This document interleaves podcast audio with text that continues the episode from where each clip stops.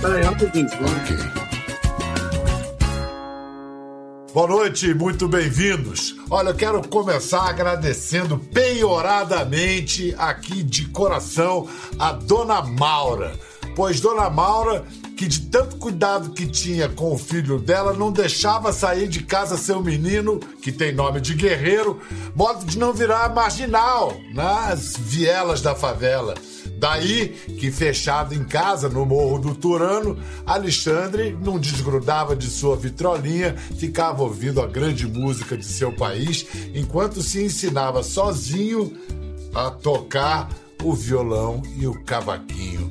E é de lá, do Turano, que o menino que foi revelação para o Brasil conversa hoje com a gente. Ele que cultiva a semente do amor para nos oferecer sua flor. Né não, Xande de Pilares? Grande Pedro, tudo bom? Tudo bem, Xande, melhor agora. A gente abriu o programa com o Tá Escrito, esse sambaço, que foi o tema da seleção de dois mil e quatorze. Você não teve uma hora que você ficou com medo do samba naufragar junto com a seleção depois daquele sete a um? Eu fiquei com medo por dois motivos. Primeiro, que eu nunca vivi um, um, um sete a um. E segundo, que na outra Copa nós tivemos o Deixa a Vida Me Levar, que, que, que levou mesmo, e que tudo deu certo. E eu estava com medo que a minha música pudesse cair nessa, nessa, nessa coisa negativa toda que foi. Né?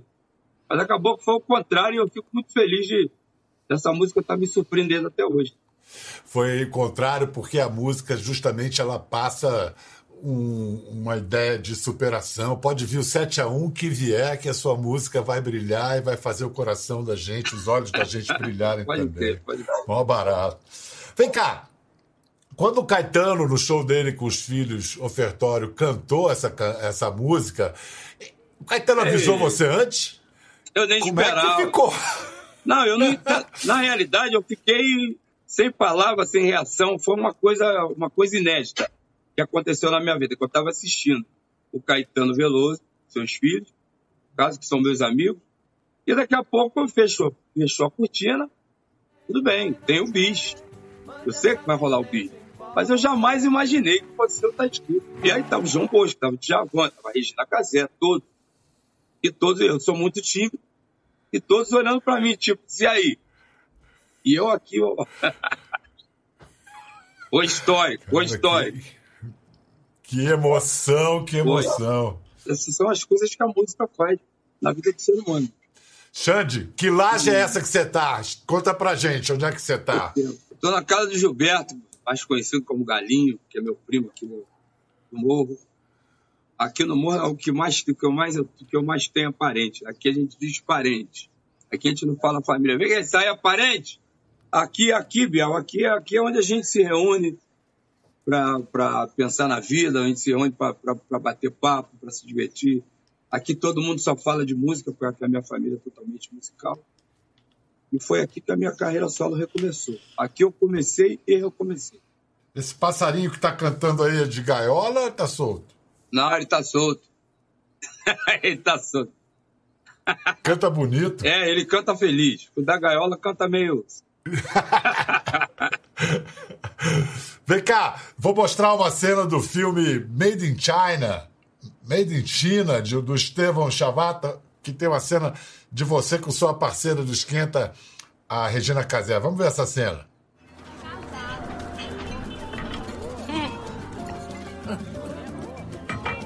Por isso que ninguém dá valor ao porco. É o quê? Sabe por que, que ninguém dá valor ao porco? Papéis de porca, né? Porque o porco anda de cabeça baixa. O lance é ter atitude, não olhar pra trás nem pra baixo. O dinheiro caiu, esquece, vai embora, preto. E ela viajou. Tá doido, já tomou muita cerveja, melhor pedir a conta. Que negócio de porco, cara. Aldir, traz a conta aí, por favor, na moral. Tem uma, tem um, um, uma paisagem atrás de você, é. É, cheia de luz. É, é essa paisagem que te emociona em especial... nessa cena, e por quê? Essa paisagem me emociona porque é uma coisa que, para mim, eu, eu acho que atrás da cena aparece o Morro Turano, aparece o Morro São Paulo, que eu também morei, e aparece o Salgueiro, aparece a minha história atrás de uma outra história que eu nunca imaginei está presente nessa história, e eu sentado me assistindo, eu fui praticamente obrigado, porque eu estava com vergonha de ver, de ver o filme, porque já foi difícil aceitar o papel de, do, do Carlos Eduardo, personagem do Carlos Eduardo, viver. E aí eu vejo onde eu nasci, aí eu estou me vendo no cinema, e, e sabe, é uma coisa muito, muito, muito louca na cabeça de, de um ser humano que sonhou apenas em ser compositor e músico. E de repente você estava lá com toda a sua história brilhando atrás de brilhando, você, né? Brilhando. Vem cá, tem um samba de um cara que você adora que diz assim: ninguém sabe as mágoas que você traz no peito. Na live que você fez aí da favela, no Dia dos Pais, que você cantou mais de quatro horas, depois das músicas do Xande de Pilares, só deu Benito, foi o que você mais cantou. Você... Por quê? Você ama o Benito? Não, eu, eu, eu, eu, eu acho que eu, eu amo ele mais do que a, que a própria palavra. O engraçado que foi exatamente querendo ouvir a G P que eu cheguei ao trabalho do Benito, porque minha mãe foi lá para comprar o disco, e aí ela comprou um disco do Benito achando que era da G P. Eu estou escutando o disco, vira para lá, vira para cá, e nada da música tocar. Mas aí eu me apaixonei por uma música chamada Do Jeito Que A Vida Quer, aquele disco que fez com o Ataulfo Alves. É a música que eu não posso ir em evento nenhum e não cantar ela. Do jeito que a vida quer. Rapaz, o cara canta muito! Ei, não, tô aprendendo aí. Porra, o dia que você aprender, sai de baixo. Agora, uma coisa, me explica. Você é canhoto, Xande. Uhum. Por que, que você não toca? Por que, que você não toca violão e cavaquinho de canhoto? Seu, o, o seu Mauro Roberto, saudoso Mauro Roberto, irmão de minha mãe, que Deus tem em bom lugar, toda vez que eu pegava um instrumento na parte esquerda, ele, ó, tem que tocar pro lado direito. Falei, pô, mas eu não consigo, não, tem que tocar pro lado direito, só não vai tocar, não. Aí eu comecei a tentar pro outro lado. Aí eu acabei conseguindo. Eu toco cavaquinho, eu sou destro, eu toco pandeiro com a direita, eu toco tamborim, eu toco com as duas, mas o cavaquinho, violão, e escrevo com a esquerda. Caramba! E, e pra... E para tocar sem olhar o, o braço do, do instrumento, como é que você fazia? Como é que você faz? Eu, eu apagava a luz, porque eu não queria tocar olhando para o instrumento, sabe? Que eu tinha uma, uma, essa coisa de querer prestar atenção no público. Então eu, eu apagava todas as luzes e ficava tocando no escuro ali, fazendo os acordes, mudando os acordes. E ainda com a mão errada, né? Com a e, mão... É, e, e com a mão errada. Muita força de vontade, hein, Xande? Cara, eu, eu, eu, eu, eu só tinha essa opção. A minha mãe, tudo ela dizia que eu ia virar. Se você fizer isso, você vai virar marginal. Ela me pegou com uma bola de futebol na mão. Aí, só que aí eu percebi que quando eu estava com violão, escutando música, eu estava liberado. Aí eu falei, vou ficar aqui. E eu transformei aquilo ali na, na minha, no meu dia a dia. Eu chegava da escola, fazia o, o, os deveres que tinha e depois eu caía para dentro da música. Eu escutava a música e tal. Um violão, um cavaquinho. Você era bom de português? Português eu era bom. Eu era fraco em matemática, mas português... Eu podia apostar, porque escrevendo como você escreve, tinha que ser bom em português. Matemática também, nós somos dois. Matemática não era bom, não. Matemática era bem complicado. É. Xande, você falou no Benito e o Roberto Carlos. Ah, para você, o que, que significa o rei? Roberto Carlos foi o primeiro artista que me foi apresentado pela minha família. A minha tia Leia, minha tia Maria... E o Roberto é um, é um cara que eu tenho como ídolo. Muita gente acha, mas você é do samba? Não, mano. Mas lá em casa tinha uma lei. Aqui, aqui tem que escutar de tudo. Aqui, a, a, aqui você não pode seguir só um gênero musical. E ali, então, cada final de semana era um Demis Brown, era um Nat King Cole, era um Charlie, Roberto Carlos, Elvis Presley. E a gente, eu tô ali ouvindo tudo. Só que o Roberto é uma coisa que ficou, entendeu? Eu escuto até hoje. E todo mundo tem uma música, pelo menos uma música, que fala assim, essa é a minha, do Roberto, assim. A sua... A minha, eu, eu, eu vou dizer, As Flores do Jardim da Nossa hum, Casa. Essa música... Também gosto. Teve um momento, teve um momento na minha vida que foi muito difícil, que essa música me, me, me fez renascer. Para você, qual é? A minha é a minha Detalhes. Essa música, para mim, é... oh. Essa música, para mim, ela tem... É a música que me acalmava quando eu estava agitado, assim. E esse disco é sensacional. Mais Detalhes é uma música que, que marcou minha infância bastante. Porque tem aquela coisa do, do garotinho que quer beijar na boca da, da, da, da menina, aí eu, eu, eu, eu nunca fui, né? Negócio, a beleza não, não veio, mas eu tinha que aprender alguma coisa para impressionar elas. Cada um com seu recurso. E aí, aí o rei, então, já, já, já serviu para você conquistar ah, muitas... Geral. Eu beijei muita boca tentando... Bancando... É porque tinha aquela coisa da serenata. Só não cantava embaixo da janela de ninguém, senão não jogava barraco. Mas eu dava meu jeito. Muito bom. Vem cá, você no, no Salgueiro, você ganhou... em dois mil e quatorze, Estandarte de Ouro de melhor samba-enredo.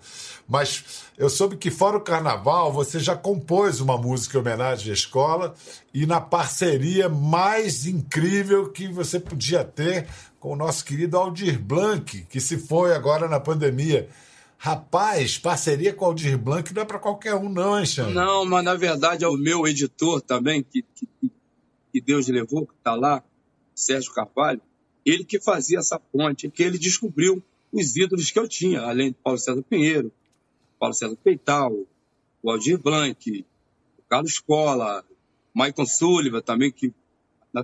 E aí ele fez essa ligação, só que infelizmente ele, a, a música nem tinha sido terminada e nós perdemos ele. Aí, aí como é que você imagina, eu vou ter que mexer numa letra onde o Aldir começou, aí eu chamei o Neném. Eu tenho uma missão aqui, ah. eu tenho uma missão aqui, um pouquinho... Tem coragem? Tenho, vambora.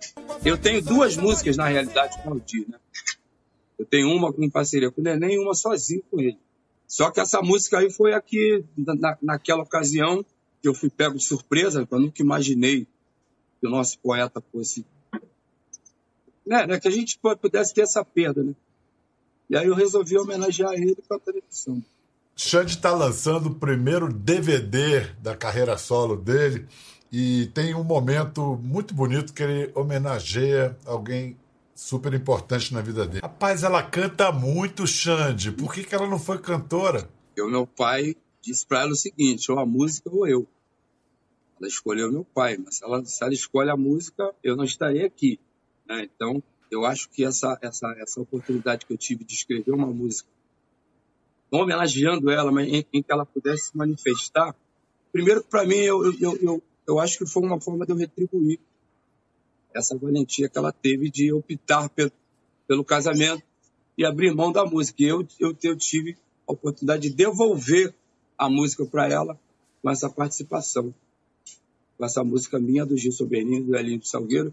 E a minha mãe, ela é influenciada pela minha avó, que é de Bom Jesus, Tabapuana, Onde, onde, onde ela cantou no rádio, que também tomou a decisão de optar pela família e abandonar a música. Eram gerações de mulheres que tinham que abrir mão, tinham que escolher entre uma coisa e outra, né? Muito duro. E você nunca tomou uma dura dessa de namorada? É. Ou a música, ou o samba, ou eu? Já, já. A menina que eu tive numa época aí, e aí ela não gostava muito de música e tal, e aí pediu para que eu escolhesse. Ah, ou você fica comigo, ou você fica com a música. Então você já sabe já o caminho, já pode pegar a tua reta aí, pode ir, que tá tudo certo. Eu não posso abandonar o que eu mais gosto para não relacionamento. Amanhã tu me dá um, um tiro de meta aí, como é que vai fazer? Aí eu já perdi a música e perdi você, aí como é que vai? Então é melhor. Vem cá, nessa pandemia você tá produtivo? Quantas músicas você já você fez? Fez alguma? Por incrível que pareça, já passou de, agora já passou de duzentos. Sem a pandemia, eu já fazia de demais. Eu sou um cara muito viciado em compor. Às vezes, corro para casa para ter aquele momento sozinho, para fazer música. Eu sou muito viciado. E além do que eu faço, que eu faço em casa, vem as coisas que a gente recebe de parceiros. Pô, eu comecei um negócio aqui, aí o outro liga, vai ali, a gente já faz duas aqui, um aqui. E, pô, cara, se eu puder encher o mundo de música... Porque eu já acabei, eu já acabei de crer que o melhor remédio que o ser humano tem é a música. A música, ela tem um poder, cara, ela tem um poder. Eu acho que depois de Deus, a música tem um poder muito grande entre a gente, entendeu? Inclusive, por muita gente, por muito tempo, através da história da, da música, da música clássica e tudo, a música era a maneira de falar com Deus, né? É. De, a linguagem divina, né? Você fez alguma música sobre a pandemia? Eu fiz. Eu fiz uma música, uma melodia antiga que eu tinha. Aí eu liguei pra Zélia, eu falei, Zélia, eu tô com uma melodia aqui. Zélia Duncan? É. Eu já escrevi várias coisas aqui, eu acho que ainda não é. Entreguei a melodia pra ela. Aí ela sabe como é que a Zélia é, né? Eu acho a Zélia Duncan extraordinária. Ela tem uma sensibilidade muito... É uma das melhores experiências que eu tive nessa coisa de compor. E ela fala, se é madrugada ou sol de meio-dia, se é três da tarde ou na Ave Maria, a cada hora importa a nossa vida, cada minuto um passo, uma vontade. Nossa cidade quer sobreviver, sim. Calma. Prepare a rua quando for sair para lá. Eu acho lindo isso. É muito lindo. Acho é lindo, muito acho lindo. lindo. É, você fez samba agora até com, com samba em inglês. Quem é esse seu parceiro americano? É o David Elliott, que é o primo da, da nossa saudosa multilinguista e filho da Johnny Orr. Caramba! A gente... O, o David chegou no Brasil e queria... Eu queria saber o que estava rolando aqui. Aí comprou vários, vários D V Ds e se identificou com Revelação ao vivo no Morro.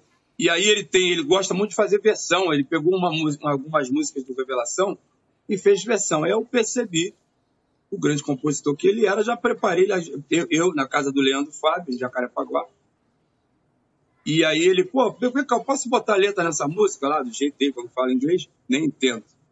Pode. Aí, aí ele fez uma música falando da lua e tal. E aí, aí a gente tem essa música, mas como é, como é que eu vou cantar? Tem que ter pé dele. E você de inglês, nem, nem The Book is on the Table? Nada. Só I Love You. de vez em quando, de vez em quando ah. não, não, não tem com a Verimante. Eu, eu, eu tive uma, uma experiência muito engraçada no, em New Jersey. Muita gente, um fala que é New Jersey, outro fala que é New Jersey. Eu cheguei lá, o cara falou, sai, consegui mandar um verso em inglês aí, vou, vou te dar um dinheiro. Aí eu eu, eu rimei o how much tem com a very much. Aí ele jogou um monte de dólar no palco, aí eu recolhi, dei por música. Você vai acabar aprendendo inglês, você do jeito que é. é. Olha só, em compensação em português, esse cara, ele não, não é brincadeira não, improvisa até nas rodas de partido mais alto. A gente vai ver agora um momento em que esse, esse rapaz aqui, ele não só desafiou, duelou e venceu no desafio simplesmente hum. Arlindo Cruz e Zeca Pagodinho. Ó, olha só, tem registro. Muito bom. Rapaz, por acaso... Foi muito bom. Então, por acaso, hoje... Eu falei com o Zeca, ele não sabia nem que a gente ia, ser, ia ter essa entrevista. Falei, pô, Zeca, soube que o, que o menino já te, te venceu no desafio. É, mas eu fui à forra. Ele disse ele que foi à forra. forra. É. Ele foi à forra. O negócio... Ele, você pediu um uísque pra ele... Ele deu um uísque e falou, dá um copo também. E aí? Não, não, ele me deu um... Ele, eu, eu, ele, pô, peraí que eu vou pegar um copo aqui, que tem um copo que bota o nome. Aí eu fui e peguei um copo. Um copo bonito, vermelho e branco, que ele falou que se salgueiro.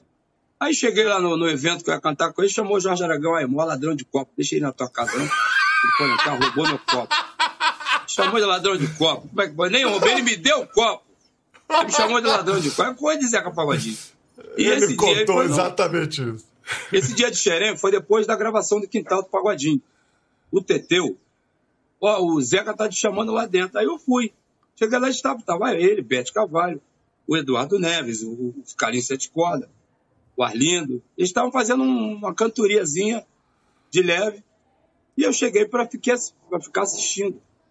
Né? Porque esses caras, eles, eles fazem... Eu paro de fazer qualquer coisa com esses caras. Daqui a pouco o Arlindo mandou o primeiro para mim. Aí o Zeca, aí eu senti que era uma casa de caboclo armada. Os caras armaram uma casa de caboclo para mim. Eu chamei o Arlindinho. Vamos fazer uma dupla de nova geração com ele. Não, se vira sozinha, já tá tudo combinado. Aí, aí entrou, aí, aí entra meu avô Neném novamente. Nunca retruque o mais velho. Defende, se defende, mas não tenta medir força, não. Foi, foi o que eu fiz. E ali, para mim, foi uma espécie de batismo. Que o reconhecimento do Zeca que faltava. O Arlindo eu já tinha versado várias vezes. O Zeca não, o Zeca era uma, era uma vontade que eu tinha pela admiração que eu tenho, pelo trabalho dele. Eu, eu, eu fiquei muito feliz com essa oportunidade de poder improvisar com o Zeca e com o Arlindo. Então vamos fazer o seguinte, eu vou fazer um rápido intervalo e quando a gente voltar, vou, a gente faz um desafio assim, eu faço as perguntas e você improvisa verseja para responder rapidinho, Ih! beleza? Então, Xande, vai aceitar esse desafio, hein? Vou, vou perguntar e você responde com versos de improviso, beleza? Eita, eita, eita, eita, eita. Será que eu consigo? Vamos lá. Quando você gravou seu D V D, ainda podia ter aglomeração? É, deixa eu pegar o cavaco, peraí. Vai, vai. Quando eu gravei meu D V D nos braços do povo, eu gostei da ideia. Ainda podia ter aglomeração, tinha muita gente na plateia. Ah, garoto! E o que que você, o que que você já fez por grana? Que trabalhos você já teve antes de virar músico? Antes de eu ser cantor, o clima era muito maneiro. Eu já fui metalúrgico, também já fui faxineiro. Agora eu tô com essa satisfação de estar aqui no Morro Legal, concedendo essa entrevista pro meu amigo, que é o Pedro Bial. Ah, e agora, então, eu vou te per perguntar o seguinte, quem é a sua madrinha no samba? A madrinha do samba é Beth Carvalho, e ela mora no meu coração. Tem uma madrinha particular de Madureira, que é Alessi Brandão. Alessi, é Alessi, que já bebeu água de poço. Regravei o samba dela, que se chama Zé do Caruso. Ah, garoto! Então fecha aí, mandando um alô pra galera do Turano. Essa, essa turma legal aí. Ah, eu quero mandar um, um super abraço aqui pra minha... pra galera aqui do Morrão, que eu nasci. Muita gente que já se foi, mas tem muita gente aí, muita gente que eu vi criança, crescendo, muita gente indo para a música. Quero desejar saúde para todos os moradores dessa comunidade linda, e que Deus nos abençoe e que isso passe logo e a gente possa voltar à nossa vida normal, correr atrás, tanto estudando, quanto trabalhando, quanto tocando, compondo. Deus é, Deus é o maior, o maior é Deus. Deus te ouça, Oxalá. Xande de Pilares, viva o Turano! Obrigado, hein, Xande? Muito obrigado. Obrigado, Pedrão. Tamo junto. Saúde pra você e muito obrigado pela oportunidade de a gente bater esse papo aqui, eu poder relembrar coisas maravilhosas do meu dia a dia. Eu que agradeço. Foi ótima conversa.